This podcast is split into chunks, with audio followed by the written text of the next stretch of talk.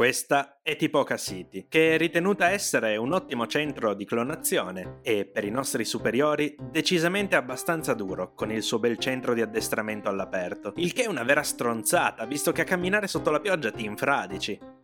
Tipoca City è meglio impostata della nostra prima struttura. Abbiamo resistito pochi mesi in uno di quei centri per truppe standard, dove, secondo i nostri superiori, avremmo ricevuto un addestramento adeguato. Loro sostengono che noi abbiamo qualcosa di più e che non sfruttiamo appieno il nostro potenziale, anche se lo scorso weekend abbiamo distrutto 200 droidi per riscaldarci ma questo ci arriviamo tra un po'. A Tipoca City abbiamo conosciuto Tarkin. I clonatori sanno che è molto vicino al nuovo imperatore e ovviamente, con simili collegamenti, lo vogliono assolutamente impressionare.